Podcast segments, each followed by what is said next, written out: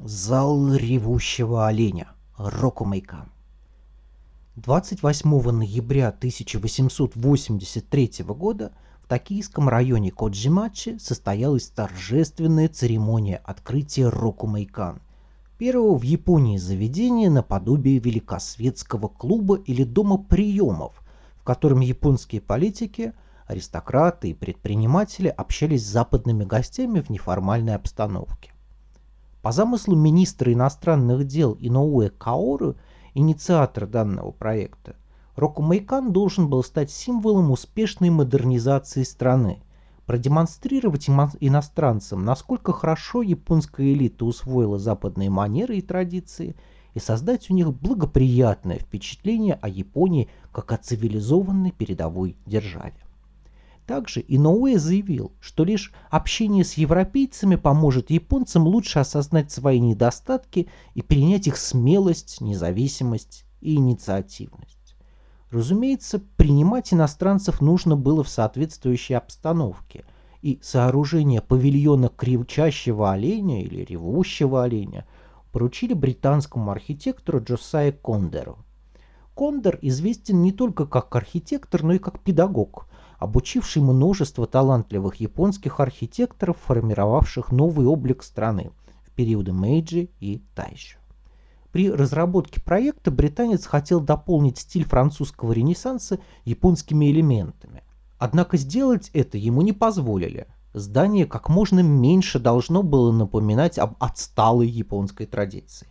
И жалеть ни ее, ни средства для достижения нужного эффекта не стали.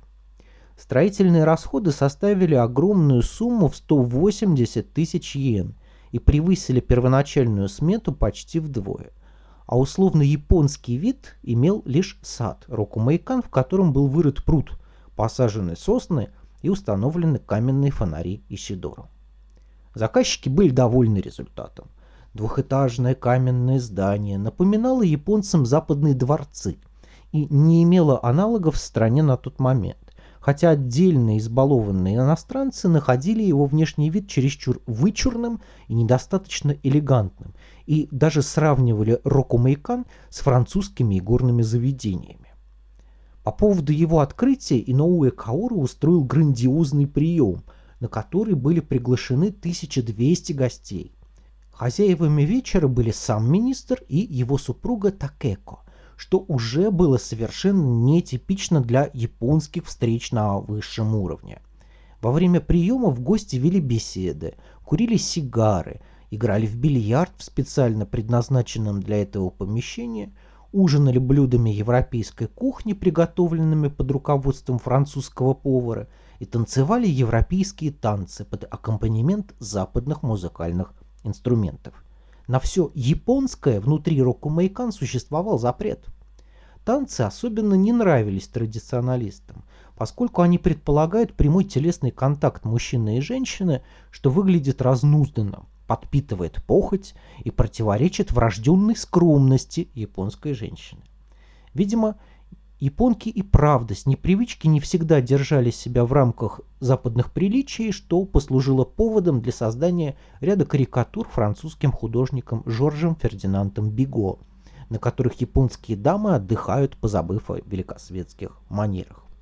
Период с 1883 по 1887 годы, когда Иноуэ Каору находился у власти активно развивал международное общение, устраивая балы, концерты и выставки в зале кричащего оленя, э, иногда даже называют эпохой Рокумейкан. Встречи должны были служить также инструментом дипломатии и убедить Запад в необходимости пересмотра неравноправных договоров, заключенных еще при Токугаве, и ставивших Японию в уязвимое положение перед иностранными державами. Однако эффекта эти меры не возымели. Иностранцы продолжали посмеиваться над японцами. Традиционалисты продолжали негодовать по поводу неподобающего поведения политиков и деловых людей. После постройки недалеко от Рокумайкан Империал отеля в 1890 году особая нужда в доме приемов отпала. Однако встречи с иностранцами в нем какое-то время еще продолжали проводиться. В 1894 году здание пострадало при землетрясении, однако восстанавливать его в тот момент сочли чересчур затратным мероприятием и лишь через три года пригласили Джосая Кондора, который и отреставрировал его. В дальнейшем Рокумейкан использовался в качестве клуба японской знати, но в 1940 году был закрыт, поскольку его идея противоречила тогдашним государственным ценностям. Здание снесли в 1941 году. Часто указывают, что снос Рокумейкан так потряс архитектора Танегучи Йосиро, что уже в послевоенное время он решил создать музей под открытым небом под названием Мэйджи Мура, где собрал образцы мэйджийской архитектуры.